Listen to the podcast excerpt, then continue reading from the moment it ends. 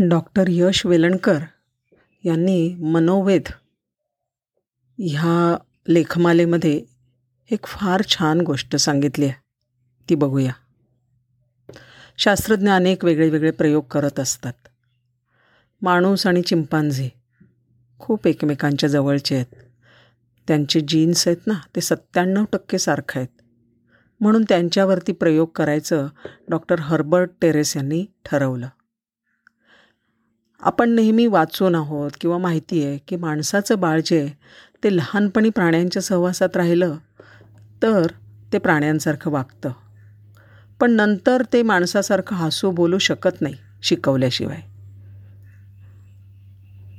हे अनेक उदाहरणांमधनं स्पष्ट झालेलं आहे. आणि माणूस आणि चिंपांझी हे जर का एवढे सारखे आहेत त्यांच्यात फक्त तीन टक्के त्यांच्या जीनमध्ये फरक आहे तर ह्या चिंपांझीच्या पिल्लाला अगदी लहान असताना घेतलं आणि त्याला माणसासारखं काय वा वाढवलं तर काय होतं? असं बघूया असं हर्बर्ट टेरेस यांनी ठरवलं. एकोणीसशे त्र्याहत्तरमध्ये त्यांनी चिंपांझींचं एक पंधरा दिवसाचं पिल्लू घेतलं.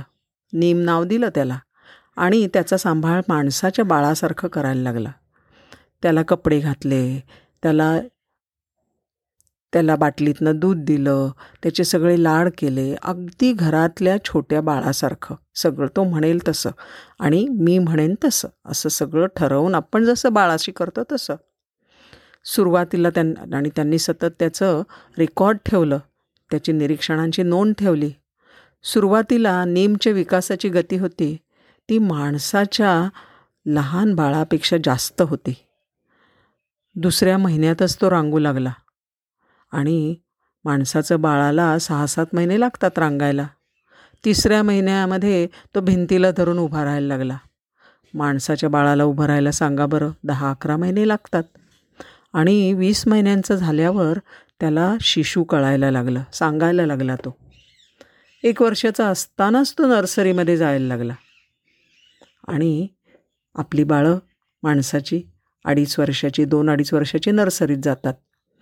त्याचं स्वरयंत्र म्हणजे बोलण्याची जी जागा असते ती माणसासारखी नसल्यामुळे शब्दांच्या उच्चारांची अपेक्षा न ठेवता त्याला खुणांची भाषा शिकवायला लागले.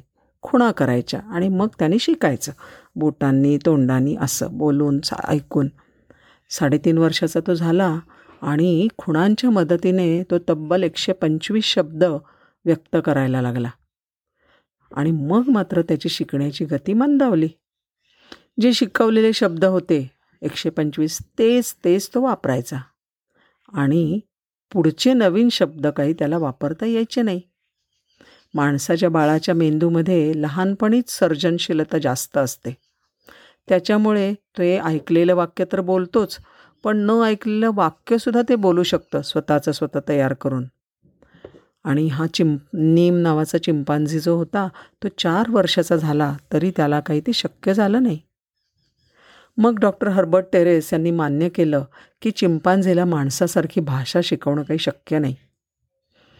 आता चार वर्ष झाली होती आणि नीमचं शरीर एवढं मोठं झालं होतं आणि त्याचा आडदाणपणा प्रचंड वाढला होता की त्याला घरा माणसासारखं घरात ठेवणं शक्य नव्हतं.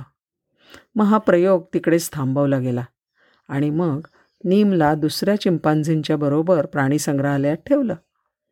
तिथल्या अधिकाऱ्यांना बाकी हे जाणवलं की तिथल्या चिंपांझींपेक्षा अगोदरच्या जंगलातनं आणून ठेवलेल्या तिथल्या चिंपांझींपेक्षा नीमला माणसांची भाषा आणि माणसांच्या भावना अधिक चांगल्या रीतीने समजतात. दोन हजार साली नीमचा मृत्यू झाला. हा जो प्रयोग झाला त्याच्यावरनं बाकी एक समजलं की माणसाचं माणूसपण हे त्याच्या मेंदूतील वेगळेपणामुळे आहे संस्कारांनी नाही. असे अनेक प्रयोगांनी आपल्याला अनेक निसर्गातल्या गोष्टी समजत जात आहेत. हो की नाही? त्या शास्त्रज्ञांना त्यांच्या प्रयोगांना आपण जरूर जरूर त्यांच्याविषयी आदर व्यक्त करूया. नमस्कार.